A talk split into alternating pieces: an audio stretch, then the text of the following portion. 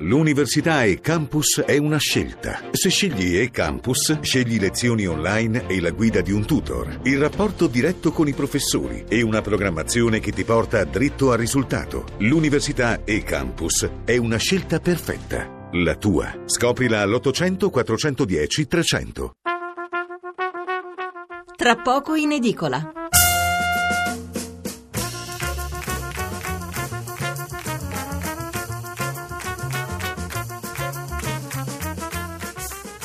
Buonasera da Stefano Mensurati e benvenuti all'ascolto di Tra poco in edicola, la rassegna stampa notturna di Radio 1. 800 05 05 78 il numero verde per intervenire in diretta, 335 699 29 49 il numero per inviarci un sms. Due gli argomenti che eh, si dividono le aperture dei giornali di sabato 10 settembre. La politica con Grillo che anticipa la presa di posizione ufficiale della Raggi sul no del Comune di Roma alle Olimpiadi, molti i titoli e i commenti, tutti negativi per la verità.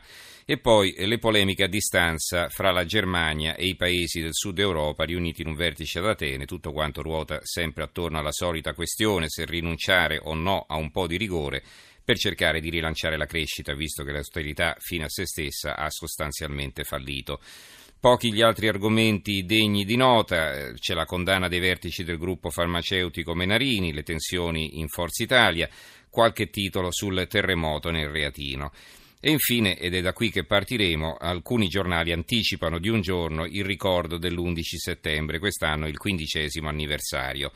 La nostra scaletta di questa sera allora l'abbiamo impostata così. Fra poco parleremo proprio dell'attacco alle Torri Gemelle per ricordare, ma anche per cercare di capire come mai a 15 anni di distanza il terrorismo islamico continui a colpire con forza senza che si sia riusciti a sconfiggerlo. Dopo il GR dell'Una presenteremo il nuovo numero dell'Espresso che da quest'estate sta uscendo di domenica e poi parleremo di nuovo di Amatrice, sia per ricordare una simpatica iniziativa, la matriciana per tutti i soccorritori, preparata da tre cuochi del paese, eh, un gesto di riconoscenza e di affetto fra gente che ormai vive assieme da un paio di settimane, sia anche per parlare poi della protezione civile dei vigili del fuoco, due strutture delle quali dobbiamo andare orgogliosi. A spiegarci tutto un ospite che è venuto a trovarci in studio, Robert Triozzi, vigile del fuoco italo-americano che l'11 settembre era qui a Roma e che fin dal primo momento spiegò perché le due torri erano, incro- erano crollate in quel modo prima che i soliti complottisti si inventassero la ben nota teoria che gli americani se le sarebbero buttate giù da soli, una teoria che purtroppo oggi trova ancora tanti creduloni in giro. Triozzi, buonasera e grazie per esserci venuto a trovare. Buonasera, grazie dell'invito. Robert Triozzi ci parlerà eh, anche di calamità naturali e di organizzazione dei soccorsi, perché? Perché in questo campo lui è uno dei massimi specialisti, non a caso l'ONU, eh, con l'ONU lui ha girato il mondo in questa veste, pochi giorni fa è stato chiamato anche ad Amatrice e ci faremo spiegare più tardi il perché. Allora, esauriamo subito i titoli sulle polemiche in Europa, poi ve ne leggo alcuni sull'11 settembre e poi entriamo in argomento. L'apertura del Corriere della Sera, austerity, Berlino attacca Italia e Francia. La stampa scoppia la lite europea sull'austerity. Il Sole 24 Ore non apre così, ma apre l'apertura del Sole 24 Ore sulle borse, il titolo eh, sul vertice europeo di spalla. Vertice anti-austerità ad Atene, ora crescita, Renzi Merkel rispetti le regole del surplus, Schäuble irresponsabili, niente di buono dai leader socialisti. Il quotidiano nazionale, il giorno della nazione, il resto del Carlino, qui è l'apertura, Berlino-Roma, torna il gelo, Renzi va al summit anti-austerity ed irrita i tedeschi, Weber, succube di Tsipras e Schäuble, dai vertici socialisti non esce mai nulla di intelligente.